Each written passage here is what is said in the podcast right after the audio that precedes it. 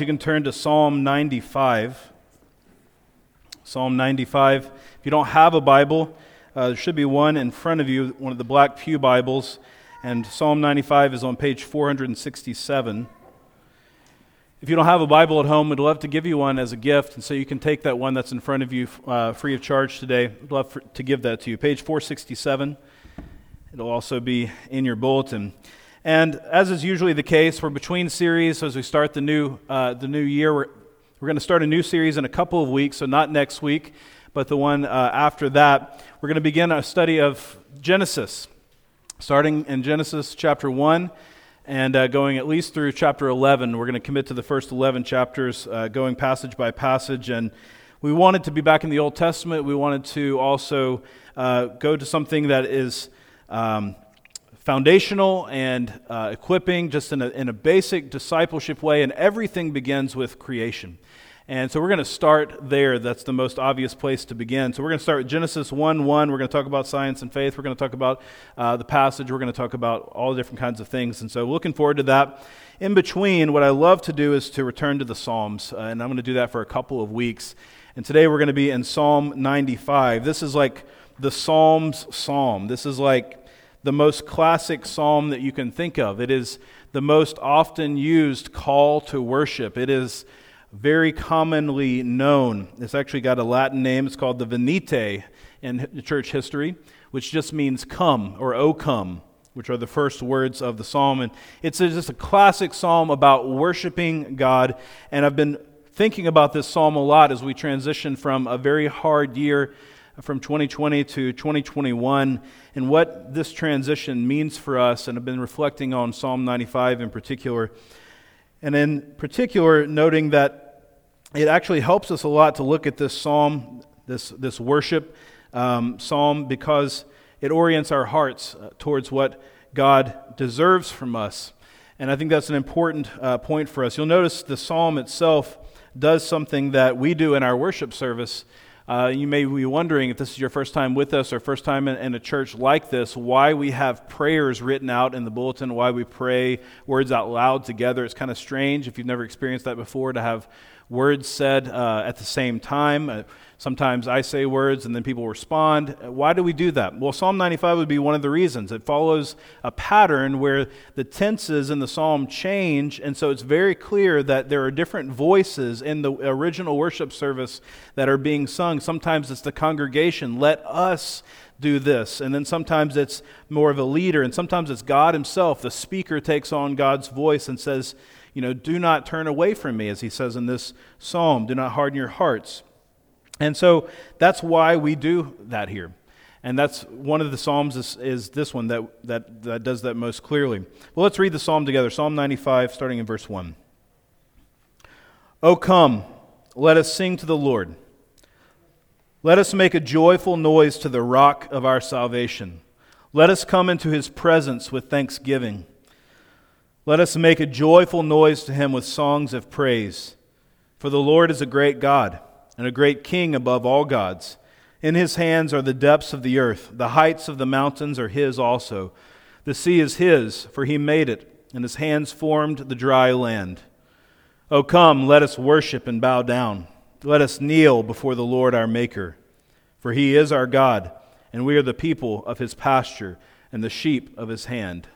Today, if you hear his voice, do not harden your hearts as at Meribah, as on the day at Massah in the wilderness, when your fathers put me to the test and put me to the proof, though they had seen my work.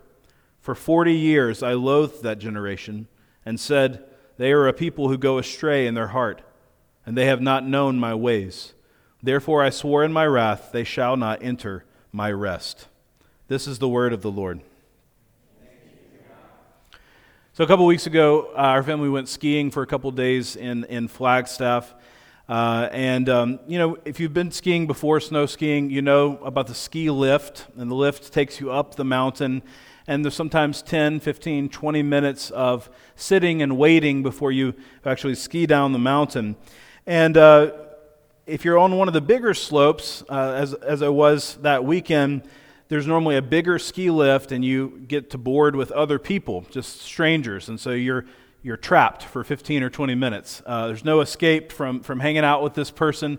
And, um, you know, it's just one of those situations where you're like, it's like when you're in the elevator or when you're on a bus somewhere or public transit and you don't know the, the distance is, is big, you know, 15 or 20 minutes, but you don't know if you should speak or not.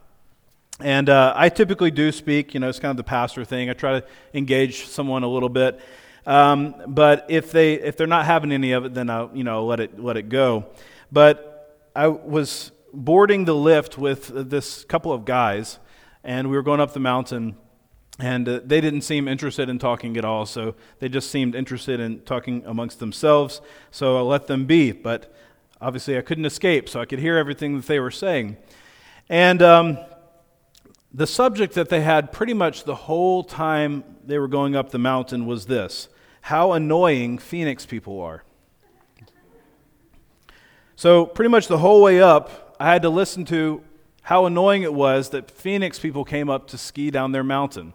These were Flagstaff teenagers. They lived there and they worked there, and they were just talking about how, you know, they wished Phoenix wasn't so close, you know, because then people wouldn't come up for day trips or short weekend trips like the very one that I was taking. And so they made fun of people like me the whole way up, grumbling about uh, how annoying they were. And, um, you know, I was just waiting for that moment where they turn to me and say, Oh, where are you from? you know, and uh, having that awkward moment. But it never came. They were totally in their own world. And so they, I just listened to them grumble the whole way up. And we recognize all of us do this, right? All of us grumble about something. We find something annoying, something in the world, something in our life, something in the city that we live in, and we find ways to be uh, upset about something. But I'll tell you, as we also probably know, it's a very different experience when you are the object of someone else's grumbling. And I'm sure that they would have said, you know, oh, we don't mean you. You know, if they'd found out that I was from Phoenix, like, oh, you're an exception, but it's just all these other people or whatever. But there's, it's inescapable that I was the object of their grumbling. When Israel, God's people, was in the wilderness. They were released from Egypt and they were led out into the wilderness and eventually into the promised land. The characteristic problem that God had with them, the sin that kept recurring, was their grumbling. It's referenced actually in this passage in Psalm 95. It says, Do not harden your hearts as at the day of Meribah, as at the day of Massah in the wilderness. What he's talking about there is a particular episode in Israel's history that is representative of other times where the people of God grumbled about some situational thing, and there is always some external reason that the people of God grumbled. They didn't have food, they didn't have water, they were scared of the, to fight different people groups, they didn't feel like they were safe. They didn't have the comforts that they had in Egypt. All these things are external reasons why the people of God grumbled but what God says in this passage and in other passages as He interprets, it's inescapable that the object of your grumbling is me. Do not harden your hearts when your fathers put me to, put me to the test and put me to the proof, though they had seen my work. God interpreted their grumbling about water in this case, what they were looking for at Meribah and Massah, as something that they were, it was, a, it was a, a grumbling that had led to an unbelief in him. Because everything in this world is his, as this psalm says. He made the seas, he formed his, the dry land. He is the great king above all gods. And what happened to Israel and what can happen to us is that our grumbling can lead to a deep disappointment with God. And that disappointment can lead even to unbelief. And that's not only wrong, it's not only tragic in a way, it's also dangerous, as the psalm ends with a very powerful statement about God not letting Israel enter the rest, enter the promised land because of their grumbling. I want to talk about that today because has there been any grumbling this year? This is the point where, if I was down south somewhere, someone would say, You're going from preaching to meddling. Um, because this is such a hot topic for us. um, to talk about the way that we talk right now. And is it grumbling? And we have to be careful because the scriptures, and I want to be so careful this morning because the scriptures tell us that it is okay to grieve. And there's so much to grieve about this last year. There's a place for lament, there's a place for righteous anger with what has happened over this last year. But I also wonder, and why I think God has put this psalm on my mind, is is there, is there a sense in which the grumbling can lead to an unbelief? And where is the line between grieving and grumbling? We're going to talk about that. But first, I'm just making this general point that this was the characteristic sin of Israel, and it can be the characteristic of us as we talk about this last year. We call it 2020 AD. We often say that. What does AD stand for? Anno Domini, right? The year of our Lord. And this last year was the year of our Lord. The one who made the seas, who formed the dry land, who holds the depths of the earth, the heights of the mountains are his also, also holds whatever has happened this year. Doesn't he? And if we're not careful, if we're not watchful, as he says in this passage, if we don't watch our hearts, then we can become disappointed with God. We may think it's about a circumstance like Israel. Well, I just wish we had more of this or more of that, or I wish it was different. We may think it relates to the circumstance or the particular wilderness that we find ourselves in, but ultimately it comes back to the God who made everything. So I want to talk about that today. How do we guard against this kind of disappointment with God? And here's the answer I want to give this morning from this passage. We guard against disappointment with God by continuing to offer Him what He deserves. We guard against disappointment with God by continuing to offer Him what He deserves, as opposed to a life where we are always seeking the things that we believe we deserve.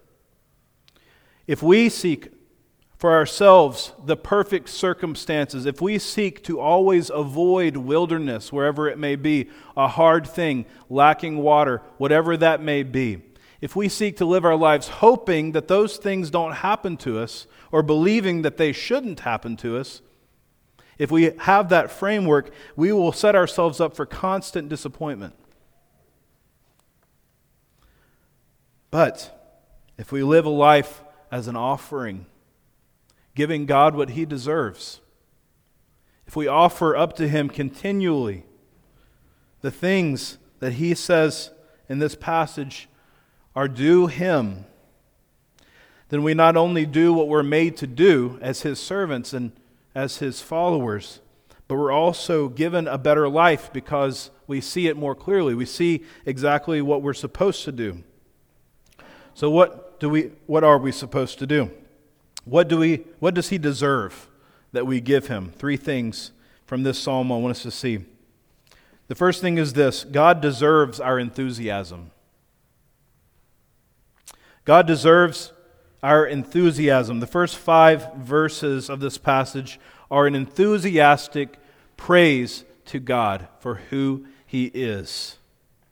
And in fact, all of the building blocks of God's character are seen here in summary form. So, if you were to ask me, how would you describe who God is? In three words, which has often been done.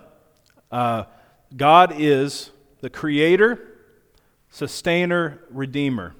That's a framework that's been used in theology for a long time. It kind of covers all the scripture, right? Genesis 1, the creator, the sustainer. The story of the Old Testament is God as the king that Israel needs, right? The king, the sustainer, the one who rules over all, the creator, sustainer. And then we come to Christ who redeems his people. So you got the creator, sustainer, and redeemer, they're all here, right here in these first five verses. This is who God is. He's the creator. Verse 4 In his hands are the depths of the earth, the heights of the mountains are his also. The sea is his, for he made it, and his hands formed the dry land. He is the sustainer. Verse 3 The Lord is a great God, a great king above all gods. He continues to reign over this creation. And then, thirdly, he is the Redeemer. In verse 1, we see this image.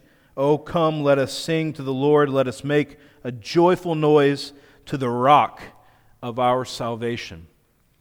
Why do you think that David, as he wrote this psalm, the New Testament tells us that he wrote this psalm? Why do you think that he called God the rock of salvation? Well, it goes right back to what we were just talking about, and we'll describe a little more later. That reference here to Meribah and Massah, the place in the wilderness in Exodus chapter 17, where David is drawing this from. He sees God as the rock of salvation. In that story, there is a rock that Moses is instructed to strike. When the people grumble against God, God tells them to go and strike the rock, and from the rock there comes living water, that means running water out, and it saves the people. It saves their life. And so he is the Redeemer. He saves his people with the water that they need. But if we look at that passage with the lenses of all of the scripture, which we should do always, and we go to 1 Corinthians 10, we get even more information about this passage, and we're told that that rock that was struck was Christ himself. In 1 Corinthians 10, verse 1, Paul says, I do not want you to be unaware, brothers, that our fathers were all under the cloud, and all passed through the sea, and all were baptized into Moses in the cloud and in the sea and all ate the same spiritual food, and all drank the same spiritual drink, for they drank from the spiritual rock that followed them, and the rock was Christ. Nevertheless, with most of them, God was not pleased, for they were overthrown in the wilderness. A reference to this exact situation. The rock was a type of Christ in Exodus 17, a foreshadowing of the coming Christ, the rock. And when they were drinking that water, they were saved. Their lives were saved. They were being redeemed. But in God's grand revelation, He was redeeming His people even more so because there was a, another rock that was coming. The rock was Christ, and the rock would be struck again. And in the striking of the rock, which is the crucifixion of Christ, then living water would give, be given to the world for the life of the world. And when we drink of that, we are saved. We are redeemed. God is the creator. He is the sustainer, the king above all gods, and he is the redeemer. Wherever his people are found, in whatever circumstances they're in, he gives living water for the, their salvation. What are we supposed to do with that information? With that great salvation? Make noise. That's what he says. There should be an energy that accompanies this. Make a joyful noise. Sing. Be thankful. Shout. Words of enthusiasm. I mean, do you think about that? That God deserves our enthusiasm for who He is and what He has done. He deserves that. Now, I know maybe uh, you've heard this before, perhaps you're thinking it. Um, as I say that, some people would say, that makes me believe that God is pretty petty and insecure. Have you ever heard that before when somebody says, you know, this God who just wants all this praise, oh, he wants the whole earth to praise his name. What a megalomaniac. What somebody, somebody who would just want this praise all the time.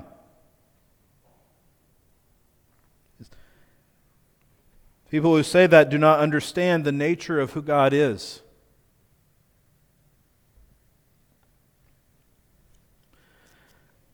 He's not a person as we are. He is not human as we are. He is God. He is in a different category. Why don't we do that with other things that are amazing? When we look at a beautiful moon, when we look at a beautiful sunset, nobody says, well, the sun's just showing off today. Nobody says, you know, how arrogant. Does he just want the whole earth to see this, this beautiful display?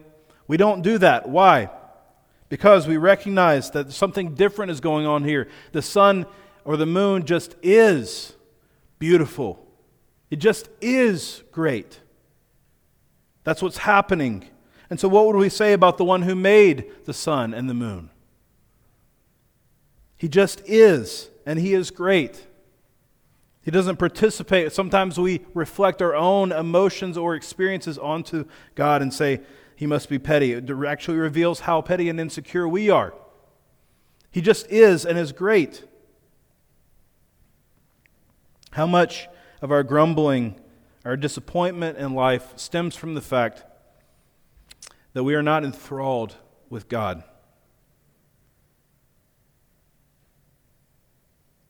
Has something ever beautiful just stopped you? Lifted you? Why does that happen? Because its greatness is putting you into perspective. That's what's happening. When you are stopped by something amazing, its greatness is putting you into perspective. And that is what this psalm does. Have you remembered and believed? This creator, formed the dry land with his hands, the seas, the depths, the mountains. They're all his. It's amazing. Have you been stopped and lifted and enthralled with this God for who he is? He deserves that. But even beyond that, we need that. We need to live a life of enthrallment towards something greater than ourselves, to something that puts us in the proper perspective. God deserves our enthusiasm. Secondly, God deserves our reverence. There's a tone change in the psalm. The first five verses are enthusiastic and noisy, and it kind of quiets, becomes intimate and respectful. Verse 6 Come, let us worship and bow down. Let us kneel before the Lord our Maker. He is our God, and we are the people of his pasture and the sheep of his hand. So the psalmist ceases from his shouting and just comes and kneels before the Lord. And our worship, similarly, our worship is to be enthusiastic but not presumptuous. As we come into the presence of God, it's not only true that we should shout enthusiastically or sing to Him, it's also true that we respect Him and bow before Him. It's kind of the tension that we try to capture at our church here, if you're wondering about that. We sometimes say joyful and reverent, that's what we're trying to be, or casual and liturgical. Sometimes I use those descriptions. What does that mean? It means that this is a place of joy and, and, and enjoyment of God and, and enthusiasm, but also a place where God is recognized as God, something different from us. This is a gift. It's a holy place. It's given to us not, not because we deserve it, but because we've been let in to kneel before Him. God deserves our enthusiasm. God deserves our reverence. Finally, God deserves our hearts. One more turn in the psalm at the end of verse 7. After we've been hearing about this great God who's a great king above all the gods and enthusiasm and then also reverence and bowing before him, now it gets really personal. And it's as if God or the speaker speaks to us and he says, Today, if you hear his voice, do not harden your hearts. And in verse 10, the heart is mentioned again. They are a people who go astray in their heart, and they have not known my ways. The heart is also God's. He deserves our hearts. And you may notice that the psalm kind of takes a turn overall and is um, very joyful at the beginning and then very somber at the end. How do you go from let us sing and shout joyfully to the Lord to in my wrath I didn't let them into the promised land? Charles Spurgeon, the great uh, Baptist preacher, has a beautiful image of this psalm. Uh, he says, This psalm was like a church bell. Um,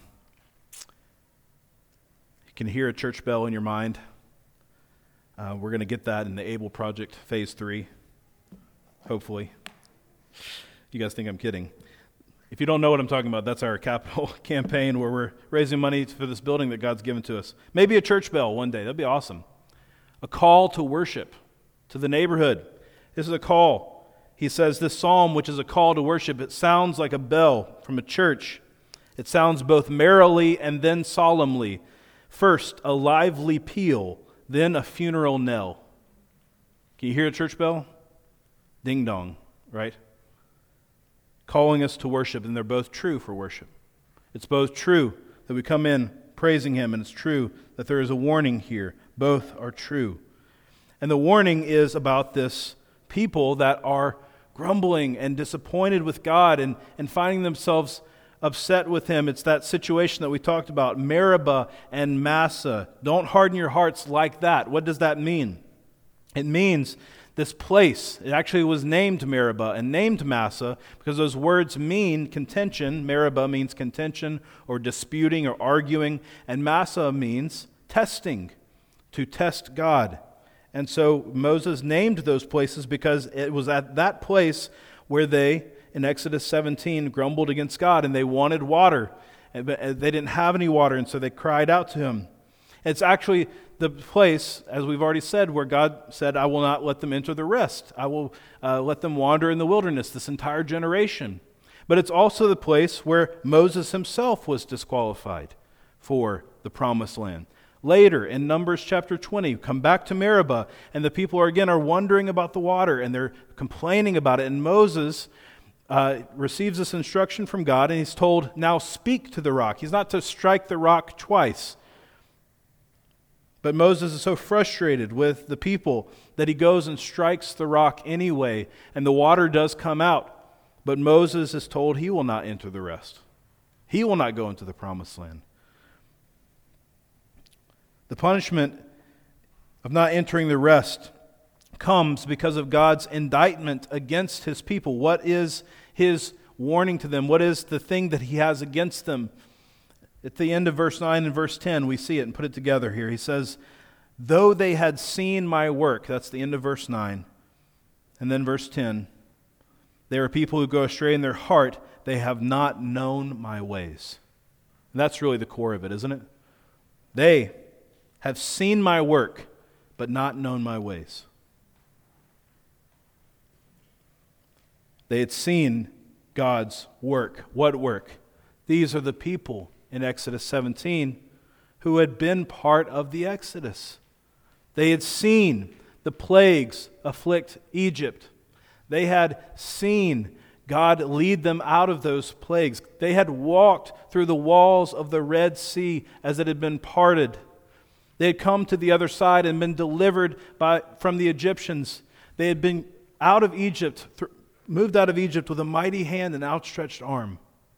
They had seen the work of God. They had been provided for with manna and birds in the wilderness. They have seen my works, but have not known my ways. The author of Hebrews picks up this psalm and talks about it our eternal rest. In chapters 3 and 4, Psalm 95 is quoted throughout. And the author of Hebrews, whoever that was, says, Today, if you hear his voice, we turn to Christ and enter into his eternal rest when we receive Christ because he is the greater Moses.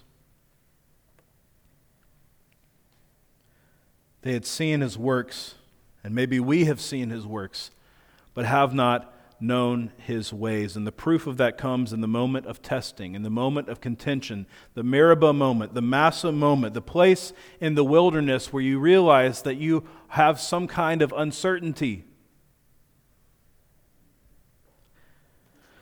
They found their place in the wilderness that was hard for them. And what will we do with our moment in the wilderness? Maybe you experienced the wilderness this last year. 2020 was a hard year. There's absolutely nothing wrong with saying that, believing that, experiencing that. Of course not. It was a wilderness for many people. For some of us, perhaps the first real wilderness of our lives, because we had so much uncertainty. What's it like when I can't have what I want all the time? What's it like when I'm cooped up in my house? What's it like when I lose my job? What's it like when there is racial and political unrest in this country and I don't know what to do about it personally? I don't know how to engage. We have all of these things. Isn't it right that we would find ourselves grieved and saddened by those things? It absolutely is. Where is the line between grief and grumbling?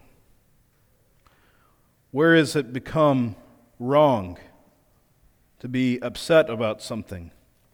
Doesn't the Bible tell us to grieve? Doesn't it tell us to be sad? Doesn't it tell us to be angry and not sin? To even ask angry questions? And the answer to that is yes, it does. There's hardships to be grieved. There are wrong things to be lamented, and there are things that we should be righteously angry about. All of those are biblical. So, how do I know if my grieving has become grumbling? It's actually simpler than you may think. The Bible tells us here in this passage that we need to look at our hearts. Today, if you hear his voice, don't be sad anymore. It's not what it says. Today, if you hear his voice, believe the best about everything and put a smile on your face. No, do not harden your hearts. Look at your heart. Is it growing hard against God? Are you secretly or not so secretly disappointed with Him and what He has done or allowed? Or is there a tenderness? Even in the hardest times, is there a softness towards him? And you think about Job. You've read that book in the scriptures and all of the things that have happened to this man who lost everything, who was righteous in God's sight. He was a righteous guy, he was a good man. And he was sent into the wilderness. He lost all of his wealth, and he lost his kids and he lost his house. And you can imagine the tears and the weeping uh, that he experienced. And you can read in the book the questions he asks of God, wondering about why God is permitting this to happen to him. But what the scripture says also is that in all of those things, and all of that crying, and all of those questions, Job sinned not. Why? because he blessed the name of the Lord. You give and you take away. Blessed be the name of the Lord. Though you slay me, yet I will praise him.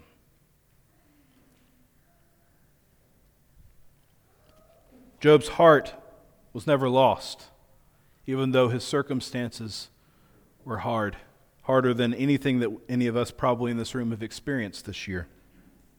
And so we are told to be sad we're told to be angry without sin, and we should do those things.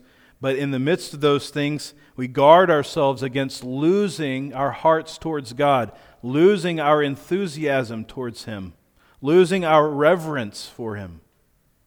These are all things that He deserves, but more than that, more than deserving it, it's something that we are actually built to give Him and actually find our own life in doing by living for Him and offering ourselves and our worship to Him and our reverence and our deference to Him and our very hearts, and not letting our hearts being pulled away in all these different directions.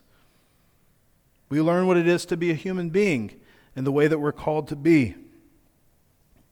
He deserves our enthusiasm, He deserves our reverence, He deserves our hearts, no matter what the wilderness is that we find ourselves in.